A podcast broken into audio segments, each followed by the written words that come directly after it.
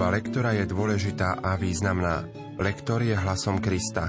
Sila v slove, ktorú lektor ohlasuje, je sila Ježiša samého. Projekt Chodte a hlásajte je pripravovaný v spolupráci s docentkou Evou Žilinekovou a profesorom Antonom Tyrolom. Čítania prednáša študent Divadelnej fakulty muzických umení v Bratislave Martin Šalacha. Príjemné počúvanie vám prajú Peter Holbička a Pavol Jurčaga. Dnes si spoločne predstavíme liturgické čítania z druhej nedele v období cez rok.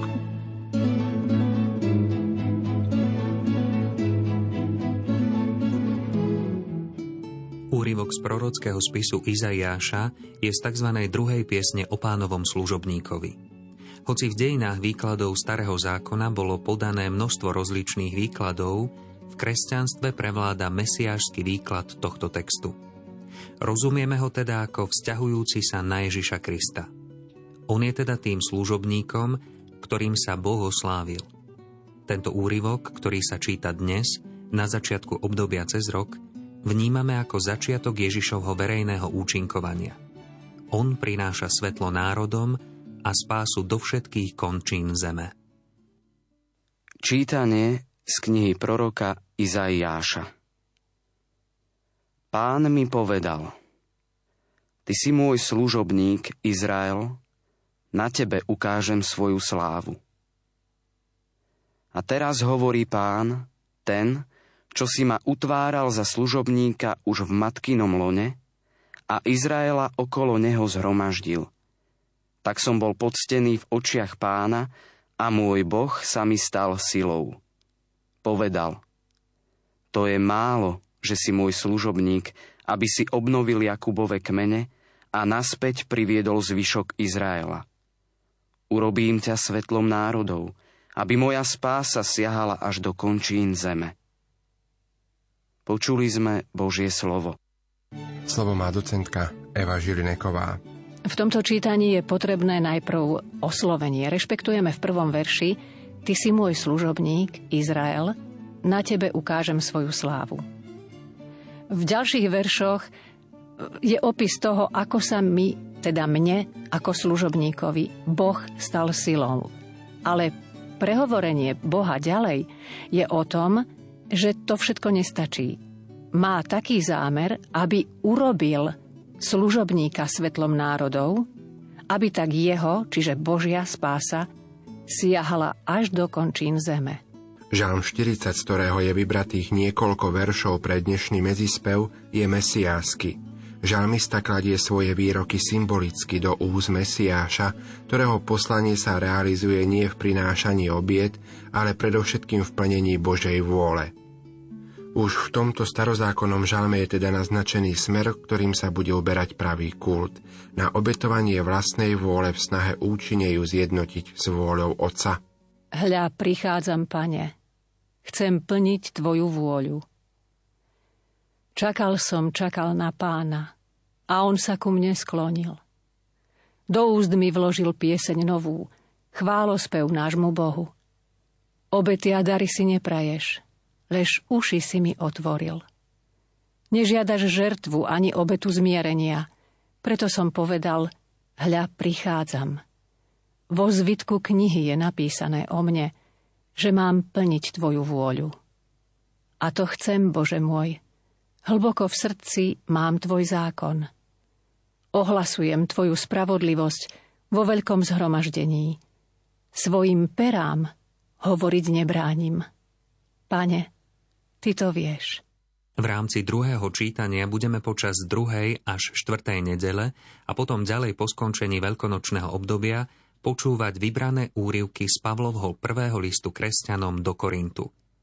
Pavol mal s týmto spoločenstvom veľa starostí a prežil tu mnohé ťažkosti. V liste podáva systematickú náuku o prvej viere aj o správnom živote podľa viery. Jeho želanie milosti a pokoja bolo prevzaté aj do našej liturgie.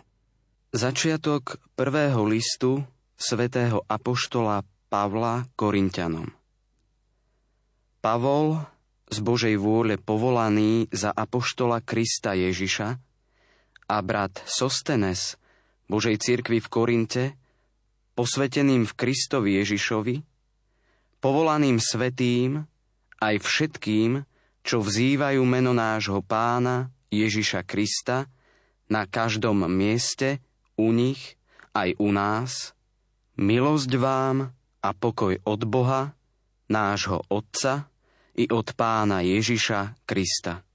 Počuli sme Božie slovo. Slovo má docentka Eva Žilineková. Toto je krátke, ale krásne čítanie veľmi ťažké, preto si ho musíme veľmi zjednodušiť, aby bolo jasné, o čom vlastne čítame. Pavol a brat Sostenes. O Pavlovi sa píše z Božej vôle povolaný za apoštola Krista Ježiša. Brat Sostenes a títo dvaja, Pavol a brat Sostenes, posielajú požehnanie Božej cirkvi v Korinte, potom posveteným v Kristovi Ježišovi, povolaným svetým aj všetkým, čo vzývajú meno nášho pána Ježiša Krista na každom mieste u nich aj u nás. A teraz je to krásne pozdravenie. Milosť vám a pokoj od Boha, nášho Otca, ale i od pána Ježiša Krista. Toto by malo byť rovnocenné. Milosť vám a pokoj od Boha i od pána Ježiša Krista. Originálny text a všetky preklady prinášajú výraz hriech sveta v jednotnom čísle. Evangelista tým chce naznačiť, že jestvuje veľa druhov hriechov a vedie k ním veľa ciest. Tie sú obyčajne veľmi široké. Ale v podstate existuje iba jedno zlo, čiže hriech ako taký. Hriech je koreňom každého zla. Každý z nás má s ním vlastnú skúsenosť. Ježiš prichádza, aby ho z ľudstva sňal. Spôsobom snímania tohto zla hriechu bude cesta Božieho baránka. Táto cesta je jasne prorocky naznačená v prvom čítaní z proroka Izaiáša o pánovom služobníkovi. Bude to cesta úplnej poslušnosti Otcovej vôli ako najdokonalejšia obeta, pretože to bude obetovanie seba.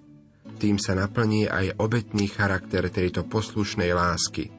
Uvedome si túto poslušnú lásku Ježiša Krista, keď pri Svetej Omši budeme spievať Baránok Boží, Ty snímáš hriechy sveta a v momente, keď kňaz bude lámať svetú hostiu. Čítanie zo svätého Evanielia podľa Jána.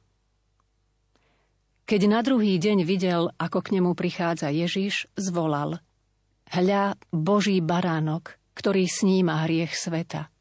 Toto je ten, o ktorom som hovoril – po mne prichádza muž, ktorý je predo mnou, lebo bol prv ako ja. Ani ja som ho nepoznal, ale preto som prišiel a krstím vodou, aby sa on stal známym Izraelu.